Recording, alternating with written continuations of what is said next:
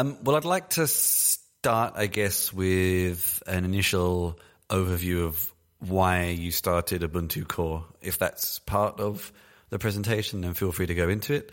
Um, but that's, I guess, the that would be the good starting point. Like, what what was its purpose, and why did Canonical decide to to do it, to introduce it?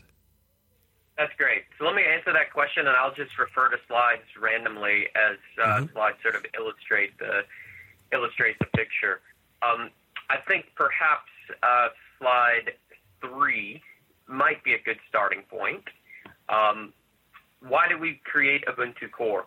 That's uh, that's actually addressing a very specific need in the market, and that is uh, to create a developer-friendly operating system environment for this explosion of things, this explosion of devices, smart devices that uh, we're really in the midst of creating at this point. Um, I give a presentation sometimes uh, to a developer audience where uh, on a slide uh, I'll I'll show a, a one line command that you can run uh, nmap on your local network. Uh, you run nmap, scan your entire local network with the dash dash OS fingerprint option, uh, and nmap will do its best to guess what operating system, down to even some specific kernel versions of what's running on your on your home network. Um, and Nmap does this through uh, some smart ways, just the way it forms packets and looking at the responses. Uh, it's got a database of heuristics where it can do a pretty good job of guessing what version of what operating system uh, are on all of these devices around your house. Uh, and if you're somewhat security conscious and you run that, I can almost guarantee that uh, the results will both amaze and frighten you. You'll find a, a ton of devices on your home network that you had no idea were running an operating system, uh, a Linux mm. operating system, and in some cases, a very old Linux 2.4, 2.6 uh, uh, operating system that has never been updated. Frankly, it's it's been you know it was it was built five maybe ten years ago and has never seen an update. So at its very core, the reason we created Ubuntu Core was for us for security reasons, honestly, to create an operating system that could be updated by uh, a trusted operating systems vendor uh, at scale, in mass, throughout the entire world. Um, but to do so with the developer focus, the balance of usability uh, that Ubuntu developers um, uh, know and understand and feel and have come to come to expect. Um, if you've tried to develop uh, an application for uh, an embedded system, something something like one of the more traditional embedded OSs, a, a Wind River, um, or a, um, a MontaVista, or something like that, it's nothing like the Ubuntu developer experience. So here, I would say uh, slide nine is the other other slide that's quite pertinent here. Uh, just the way that we put this together. We put it together in a way that the kernel and the OS are themselves minimal and designed for that embedded use case, but applications themselves are built and constructed and developed uh, according to principles that are far more uh, far more common in the in the in the Ubuntu develop, development world. So I think that's the, the, the Sure. No, no. Just so from from a kind of business perspective as well. Um, obviously, the IoT world is is a very multifaceted world. There are companies making quality, well supported products, and there's a lot of companies making cheap rubbish that they release and then forget about. So, um, from a business decision as well, uh, is this something you will feel is sort of supplemental to your desktop business, or do you actually feel that it's going to be probably bigger than the desktop business? That's a that's a great question. When you said when you said rubbish, are you talking about the hardware or the software or both? both. that's that's funny. Um, yeah, so I I'll answer the the latter part of your question, which I think is is pretty easy, and then I'd like to go deeper into the the first part. The latter part of your question was, you know, is this going to uh, supplement or replace uh, or or be bigger or smaller than our desktop business? the opportunity here is tremendous compared to the, the desktop mm. business.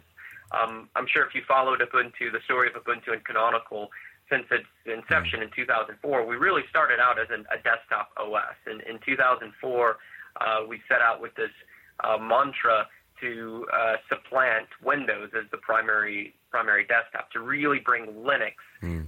to the fore. Uh, and we, we created something pretty incredible in the Ubuntu desktop, a desktop that definitely caught uh, the, the developer wins. Um, you know, we, we definitely have always had the developer wins to our back. Um, where, quite frankly, I, I, I think it's, it's uh, you know, in retrospect or in hindsight, what we never did quite achieve uh, was breaking through with a Linux desktop uh, that actually, at tremendous scale, in the in the billions of user scale, replaced a Windows or a Mac desktop. Um, that didn't happen. As much as we would have liked it to happen, and as as much as that would have, uh, you know, really changed the uh, perhaps the, the landscape of the Linux desktop, it just that it wasn't to be. Um, now, what has happened since 2004 is is the the complete and utter uh, prevalence of Linux in everywhere and everything you can possibly imagine. Um, and that's a lot of Ubuntu, uh, but it's also a lot of Chrome OS and a lot of Android. Um, so to an extent, Linux did show up. Uh, it's just it wasn't it wasn't Canonical and, and Ubuntu alone. Now, all that said, the real opportunity here uh, is, and this is back to the heart of that that that, that latter part of your question. The real opportunity here uh, is to provide that operating system that absolutely um, that absolutely is consistent and secure and uh, developer friendly on those on those devices. Now you mentioned devices uh, and and you know the the experience and some of those are pretty pretty rough. Um, you know there's a big difference I would say between the industrial side of the Internet of Things and the the consumer the commercial side right. Um, so it's easy to talk about drones. I think I had a drone picture on that on slide three. Uh, there's a big difference between the consumer drone you buy for $99 that was built in um, in, in in China uh, and the drone that is being used to survey um, a construction site or um, or deliver um, uh, pesticides or fertilizer at an industrial scale to an agricultural development. Um, those are two very different experiences. Uh, we're working with vendors on both sides of that uh, spectrum. Um, I would say that I'm quite a bit more optimistic about the commercial opportunity around the uh, industrial devices. Um, and it doesn't it doesn't matter what sort of IoT thing you're. Yeah, it's a fool's errand trying to convince the kind of small mass mass manufactured sort of Chinese business IoT devices to do any better because it's not really their model. That's right. It's a yeah. different business model, and you know yeah. you got to focus on there. You know the focus is on on margins as opposed to quality, sure, and, uh, and scale as opposed. And just shifting quickly to a slight horizontal industry because you say uh, Linux is everywhere, and one other area that Ubuntu Core is in although you sort of mention it briefly kind of on the product page, but actually I would imagine it's also a significant part of Ubuntu Core's rollout is in container deployments as well. So not necessarily IoT world. Um, and and how much are you pushing towards that instead of?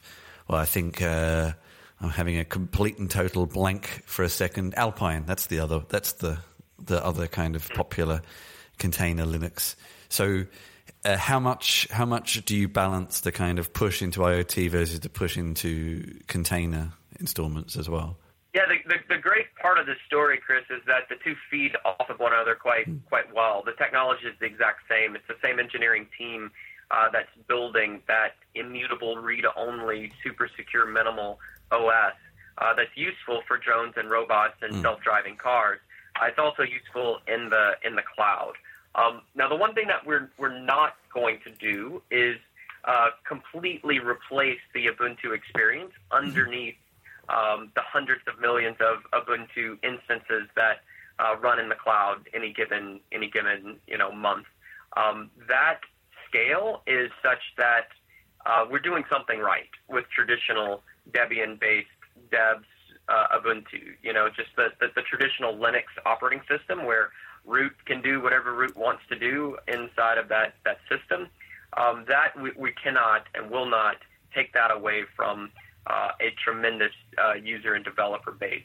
What we are doing is we're supplementing that traditional Ubuntu with uh, Ubuntu Core as an option in the cloud. And it does make a really nice, I used all of the, those same adjectives that I'll use again, immutable, secure, read only, transactionally updated uh, OS that stays underneath the containers.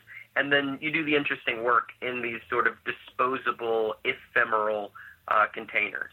Mm. Um, now, you mentioned Alpine here. Alpine is uh, focused very specifically on the OS inside of the container. Yep. What I what I just talked about up until this point is the OS under the container, mm. where Ubuntu Core is uh, an excellent call it ah, hypervisor. Okay, you know, okay, okay. Right. You see okay. that? Yeah, I get you. Yep. Um, yep. The, yeah, the other alternatives. I mean, if you if you wanted to if you wanted to know who the competition is in this space, it's fundamentally Red Hat Atomic yep. and yep. CoreOS Container yep. Linux as yep. a host. For now, sure. inside of the guest, sure, there is there there certainly is some noise around Alpine, uh, which is a Docker acquisition uh, as a minimal OS inside of the container. We've done quite a bit of work to take Ubuntu and trim it down to something that is Alpine size, hmm. um, a minimal Ubuntu image. We continue to reduce the footprint of the Ubuntu that runs inside of the, the container.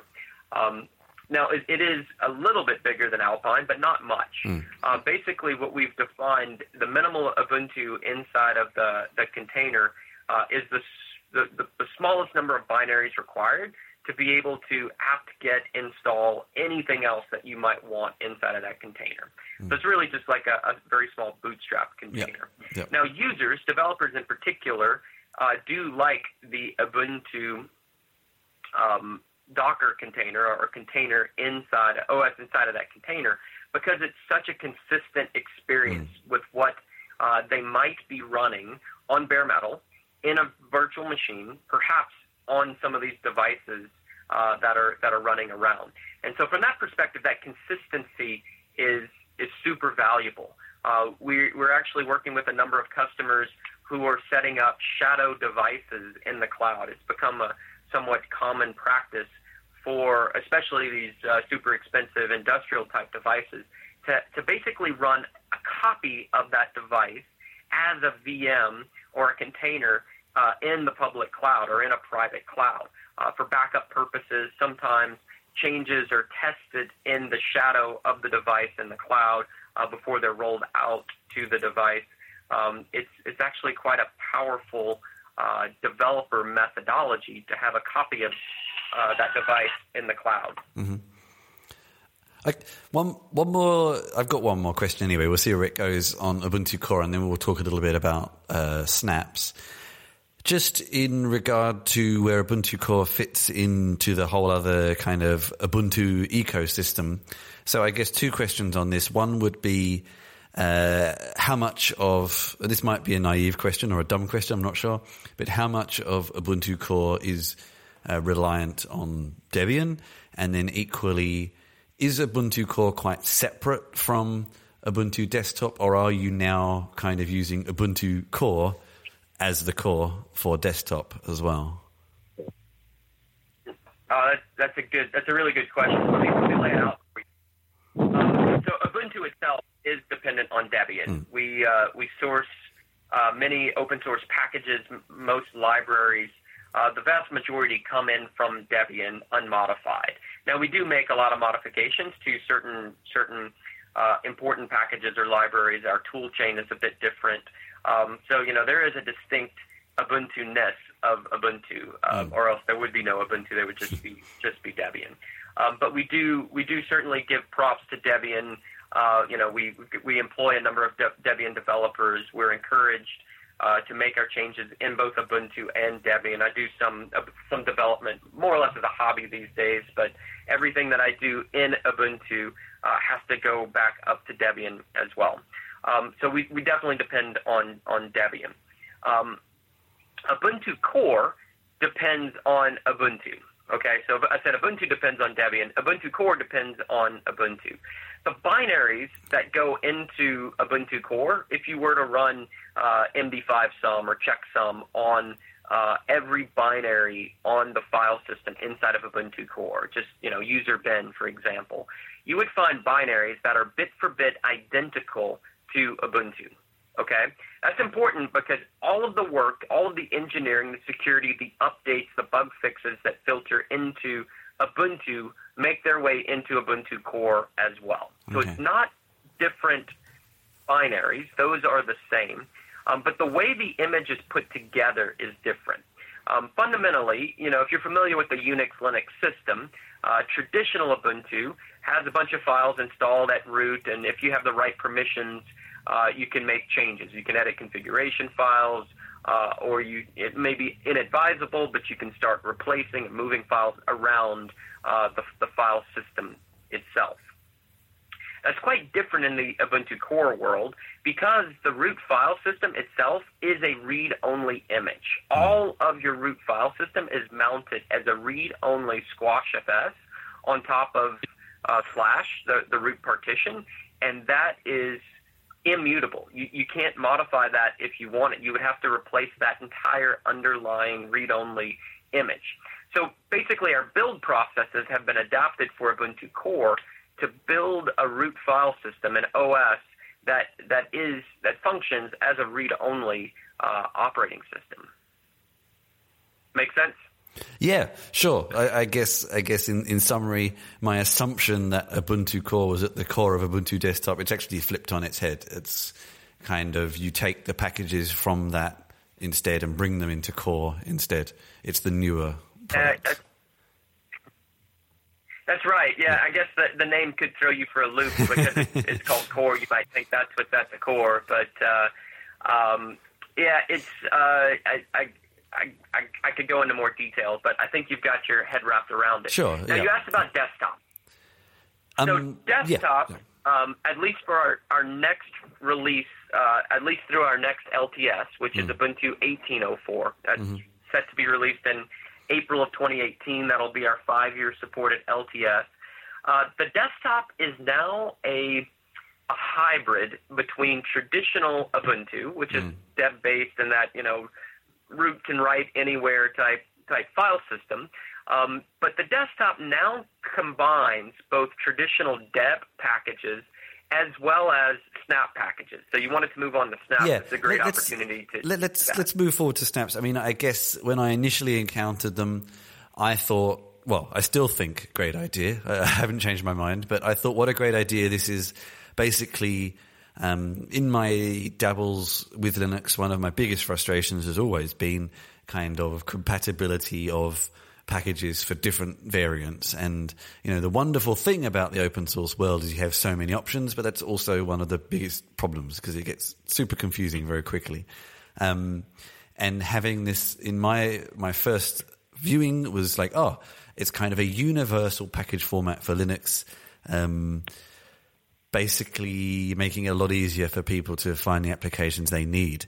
But now, based on some of this discussion and looking again at the, the Snapcraft website, and you've got other kind of um, platforms listed here, which are definitely mostly embedded platforms, I'm now seeing that there's a bit more to it than that. So let's uh, maybe dig in from there.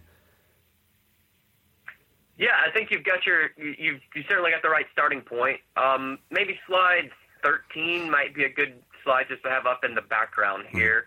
Um, where I was going to with the desktop, and this is true of the Ubuntu server, the traditional deb-based Ubuntu server as well. They're both hybrid in the sense that on both Ubuntu desktop and server, uh, you can run both traditional debs as well as snaps. So to date, we've got 50,000 uh, Ubuntu with most of which come in through Debian. We've added a, a few and some softs on top.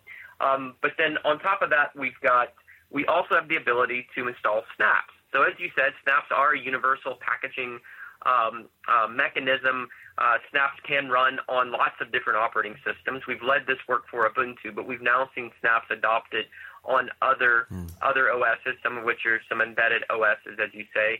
The beautiful thing about snaps, and I say this as a an Ubuntu Deb developer and a Debian developer with almost uh, 20 years Linux packaging experience, snaps are really um, a, a redesigned packaging format with modern technology in mind. Um, debs and RPMs are, are certainly good at what they're they're good at, uh, but that that technology really stopped innovating in about 1995. And what's beautiful about Snaps is we're taking advantage of a couple of really important security and confinement mechanisms that are present within Linux. Uh, that includes uh, AppArmor, which is a, a, a, mandatory access control system. That includes namespaces, user namespaces, uh, which which enables us to map UIDs inside of an application uh, elsewhere. We use seccomp to, to take care of system calls. Um, and fundamentally, it's almost like containers. Uh, it, it, uses some of the same technology in the Linux kernel as containers, uh, but packaging using that, that, that, that container mechanism to secure applications as they're packaged. Okay. Um, and how, I think, uh, let's, let's stick with, with snaps for now. How, how mature do you consider the, uh, I'm not sure what to call it, the, the framework, the platform, the, whatever you want to call it, how mature do you consider it now? Uh, yeah, I think the I think the proof here is in the developer adoption. Mm. Um, if you take a look at slide 16, you can see uh, some of the, the, the, types and places where snaps are being uh, used. There's uh, a couple of thousand snaps as of now. Um, it is a, uh, a technology that is, is servicing uh, a wide array from uh, desktop apps like uh, Spotify, which has always been a pain to package mm. the Spotify client on the Linux desktop, uh, to server side snaps, things like uh, Docker. In fact, Docker itself is packaged as a snap. Kubernetes, we, we package Kubernetes oh, right. okay. uh, as a as a snap. In fact. Yeah. Okay. well, that's definitely a. I'm guessing a reasonably large application. Um, and uh, yeah, and and what so in comparison of packaging something like that for a uh, well it's not a it's not a, desktop obviously it's a, usually a, typically a, a, server or a virtual machine somewhere but is there much difference between packaging something like that than packaging something for a small embedded system that has much uh, less capabilities? Is there, are there any kind of different steps or are there and how do you how does a developer sort of define those those requirements and limits? Yeah, it, it is a little bit different, especially with devices. Mm. Um, a device snap typically needs access to uh, some part of the some hardware, some part of the system, mm-hmm. right?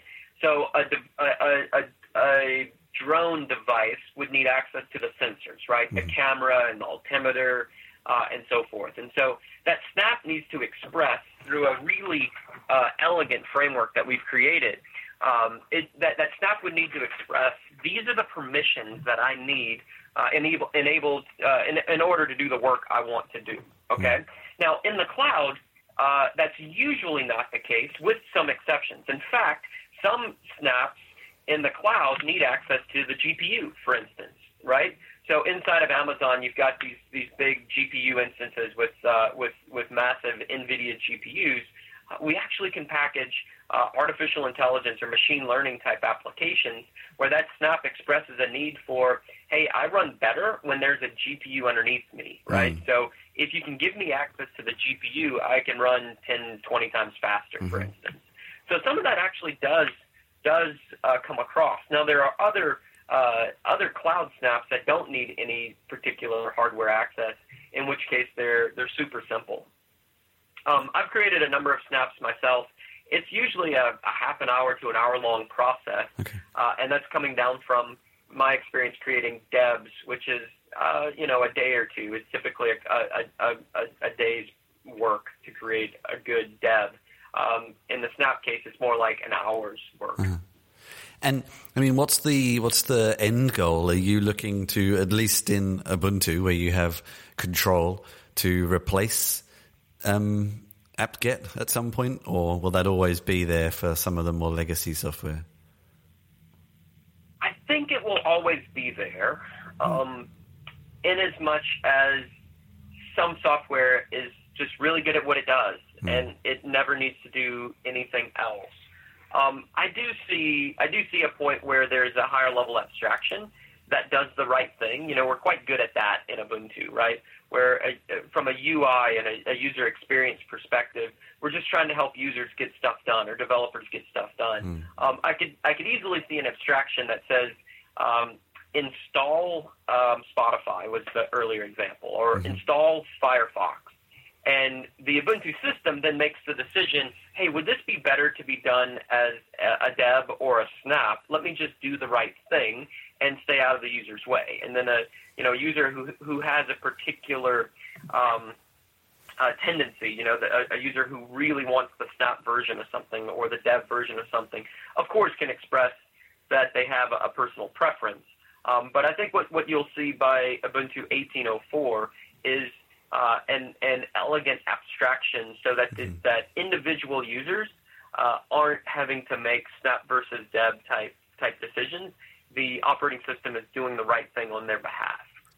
That's actually, I mean, that's actually a really a nice a nice point. I mean, I think this is one of the areas where people often struggle with making desktop Linux a, a good alternative. Is you know, it's it's a tinkerer's dream but if if that's a bit beyond you, then it can become a bit of a nightmare. And something that can just figure out the best options for users like that is actually a really fantastic idea. So I hope, yeah, I hope. Uh, I guess I guess the problem with the open source community is always you hope that all the developers will be on board with it and make it possible.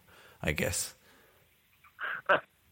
well, you rest assured we'll do our part. You know, we, we're quite focused on that user experience, that developer experience. Yeah, yeah. Um, you know, we're proud of we're proud of our heritage there, but we don't take it for granted. We no. work very hard uh, to to try and keep pushing that envelope, keep moving that that ball forward.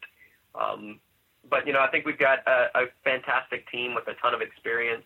Um, uh, a lot of success behind us, and you know where we've made mistakes, we've tried to learn from those mistakes and ensure yep. that um, yep. that that we do better next time. You know. Yeah, for sure, and I think you're probably one of the Linux companies that has has made mistakes, but has made mistakes because you were trying something new, and that's never a, you know you you sometimes have to try new things to make mistakes. If you never try anything new, well, you're never going to make mistakes, but you'll never change anything either. So, so that's uh, right. That's so right. on that, it's about taking some risk every once Sure. On that note, uh, kind on of. that note, um, well, I've got one last question. So, um, on that note, sure, just we've had, we've had a nice kind of overview of, of core and snaps, but I guess what is kind of next on their roadmap or other new product roadmaps that ties into this or that you want to make sure people know about? That's a great question.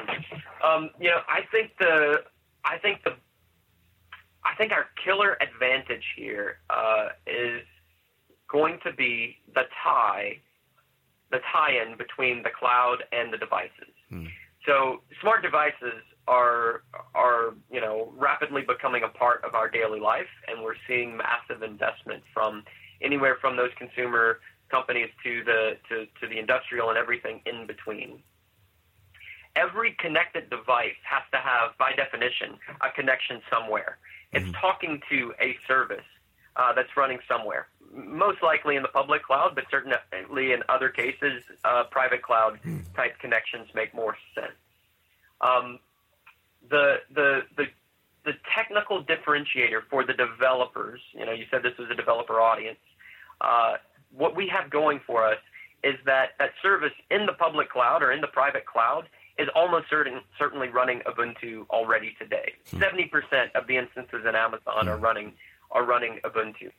Uh, the developers that are writing the backend services, those REST API endpoints that are receiving the telemetry from the self-driving car uh, or the, the, the, the, robot or the drone, um, that, that endpoint is almost certainly an Ubuntu endpoint where the hmm. developer has chosen Ubuntu to deploy their uh, their Python application, their Golang application, or their you know Django web framework or something like that.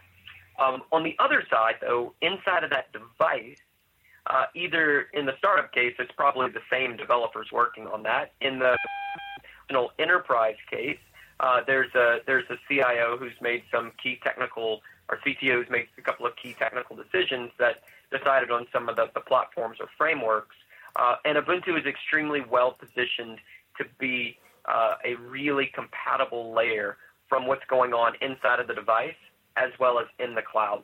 If we take the smart driving, the self-driving autonomous vehicle mm. as an example, you know that that all of the autonomous vehicles today um, that we know about in the public are running Ubuntu on the autonomous CPU. There's usually three CPUs in a car mm. these days, one of which is the autonomous CPU. That CPU is is across the board uh, running Ubuntu. It's either ARM or it's Intel, and in both cases, the the smart driving cars are running Ubuntu. Now, those those machines in the car have to make real time decisions without a connection necessarily. Mm-hmm. When there is a connection, uh, it's able to download and retrieve um, inference models. You know, the, the models that are running in the cloud on those NVIDIA GPUs are crunching the numbers and the telemetry being sent by millions of units. And then on a daily or weekly basis, each of those Teslas, each of those uh, Ubers or, or Lyfts or, or Google um, Google Cars are downloading an updated model. The connection between the two, uh, the, the developer experience of Ubuntu on both, is really, I think, you know, you were asking for what's what's next. Uh, tying that experience together even more closely is is is I think our, our key focus and and driving the heart of our roadmap right now. Okay, excellent. All right, thanks very much for everyone's time. Um, I'm going to put something together. Can I ask you a question? Sure. Yeah. Yeah, I'm, I'm curious. Any any observations here in this space that uh, that perhaps we've missed, or uh, a gap that that that you you perceive in what we're doing around Ubuntu? I mean, the the thing for me, um, I sort of hinted at it slightly without wanting to get too um, too too blunt about it. Was I've I really like some of the ideas, and often I've tried them and hit problems. Um, and that's been kind of my biggest observation. It's generally in the Linux world, but specifically, I was very interested in trying these two technologies, and I tried to sort of get started, and I hit blocks and I hit problems quite quickly, and sort of it's yeah, I, I I don't know. It may be because, uh, well, I was trying um, Ubuntu Core on a Raspberry Pi, and I kept getting network connection issues, and then I had to keep reinstalling because it's sort of you know it's aimed at an embedded system, so this is just an assumption that people know what they're doing. And then I was trying something with Snaps, but I was trying Ubuntu installed on an old MacBook, so maybe there were some hardware support issues there. I'm not sure, but um, I don't know. That's that's kind of been my main thing. Is I I sort of really want this stuff to be successful, but every time I try it, I hit issues, and it's always a little little bit of a shame that there are still a lot of these issues when people are trying so hard to make Linux more accessible. Um, yeah, I guess that's my main observation. I don't really have a solution, but but yeah. Huh. And I, yeah, I, I, will go feedback. and try again. yeah, I appreciate that feedback. I'm I'm sorry that was your experience. I can certainly follow up with very specific instructions for Ubuntu Core and the Raspberry Pi. Yeah, uh, it yeah. is quite straightforward. If you've got an SD card, it's a matter of downloading the, the image, writing that image, that was uh, and then plugging yeah. in the Raspberry. That was yeah. the thing that I think because every time I made a mistake, you have to basically kind of start again, and it took a few periods of trial and error to figure out. Um, what the the best way to connect was, and I sort of ended up kind of realizing that probably Ethernet was the best network connection, and you know, but you just because because if you lose the connection to it, um, it's somewhat hard to actually control the thing anymore. So you have to kind of keep wiping and starting again. so that was the main frustration. But you know, it's an embedded system device. I'm not expecting it to be quite as straightforward as installing a desktop OS, but I think it's more, you know, just more my time is limited for each thing I want to write about. And then when you hit some blocks, you're like, oh, I'll just come back to this later. So, um, yeah, but I, I, I, keep wanting to try them, especially with the snaps thing. That is sort of something I find very appealing. Um, and I will have another go. I, I don't think that I've just found a good getting started tutorial that I don't think was there last time I looked. I'm not sure what was there before, so I'm going to take another look at that one. Something Are you looking at uh, well. tutorials.ubuntu.com?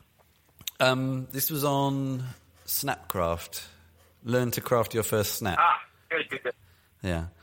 Um, Excellent. Yeah. So I, will have another go of that one, I think, um, and try to put like a little bit of uh, tutorial side into this as well. But yeah. Something I, as well, uh, Chris, that I know that we've been looking at doing is um, we can follow up on this separately afterwards. But I know that we were potentially talking about doing kind of a more um, uh, in-depth uh, tutorial uh, type briefing. So we can we can um, chat about that separately in Rima after this. But that's definitely something. I'll go back and try some things and see if I hit any other issues. Um, yeah. A lot of the time, it might also be I was trying things in virtual machines and stuff like that. Um, for right. some some proprietary reasons, I am most of the time a dirty Mac user. So sometimes I'm trying things in virtual machines and stuff like that. So which isn't always ideal.